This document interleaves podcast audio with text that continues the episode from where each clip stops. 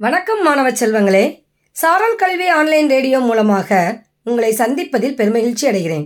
இன்றைய சிந்தனையில் நாம் பார்க்க இருக்கும் கதை தெளிந்த மனம். இதை உங்களுக்காக வழங்குபவர் எம். மகேஸ்வரி இடைநிலை ஆசிரியர் நகர்மன்ற பெருமாள்பட்டி நடுநிலைப்பள்ளி ஸ்ரீவில்லிபுத்தூர் ஒன்றியம் விருதுநகர் மாவட்டம். அன்பான குழந்தைகளே இன்றைய சிந்தனையில் நாம் பார்க்கக்கூடிய கதை தெளிந்த மனம். இந்த கதையை இப்போ பார்க்கலாமா? நம்மளோட மனசு வந்து எப்போவுமே தூய்மையானதாகவும் தன்னம்பிக்கையுடனும் குழப்பங்களை நீக்கி தெளிவாக வைத்திருக்க வேண்டும். எந்த செயலையும் நம்மால் செய்ய முடியும் என்கிற மனம் மன வலிமை வேண்டும்.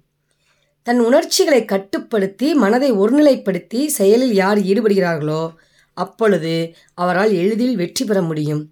குழப்பமான நேரங்களில் எல்லாம் மனதை ஒருநிலைப்படுத்தி சிந்திப்பதன் மூலம் குழப்பங்கள் நீங்கி புதிய வழி பிறக்கும். இந்த நோபல் பரிசு பெற்ற ஒரு விஞ்ஞானி. இளம் வயதிலேயே சிறந்த அறிவாளியாக விளங்கினார்.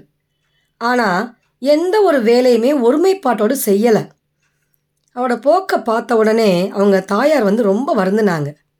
சரி அதுக்கு என்ன பண்ணலாம் அப்படின்னு நினச்சிட்டு ஒரு நாள் அவரை அழைச்சிட்டு பூத கண்ணாடியும் சில காகிதங்களையும் கொண்டு வர சொல்லி காகிதங்களை கீழே போட்டு கண்ணாடியை வெயிலில் காட்டுறாங்க. அந்த பூத கண்ணாடியை பிடித்த தாயோட கை வந்து என்ன செய்யுது அப்படின்னா அங்கும் இங்குமா அசைஞ்சுக்கிட்டு இருக்கு. கொஞ்ச நேரத்துக்கு அப்புறம் தனது கையை வந்து பூத கண்ணாடியின் கையில் உள்ள பூத கண்ணாடியின் ஒளி குவியல் வந்து காகிதத்தின் மேலே படுற மாதிரி நீட்டுறாங்க. அந்த ஒளியின் ஒரு முனையில் என்ன செய்யுது?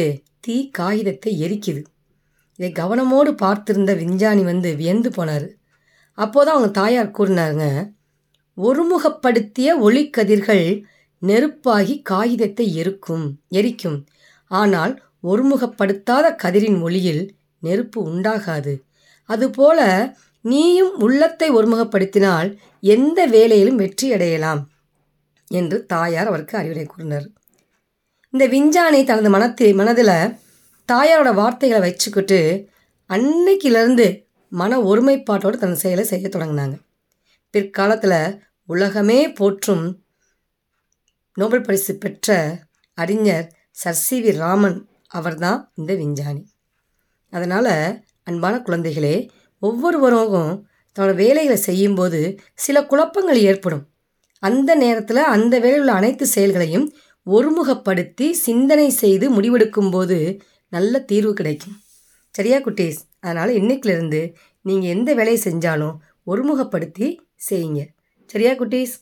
இன்னொரு நாள் இன்னொரு கதையோடு சந்திக்கலாம். அதுவரை உங்களிடமிருந்து விடைபெறுவது உங்கள் மகேஸ்வரி ஆசிரியை. நன்றி வணக்கம்.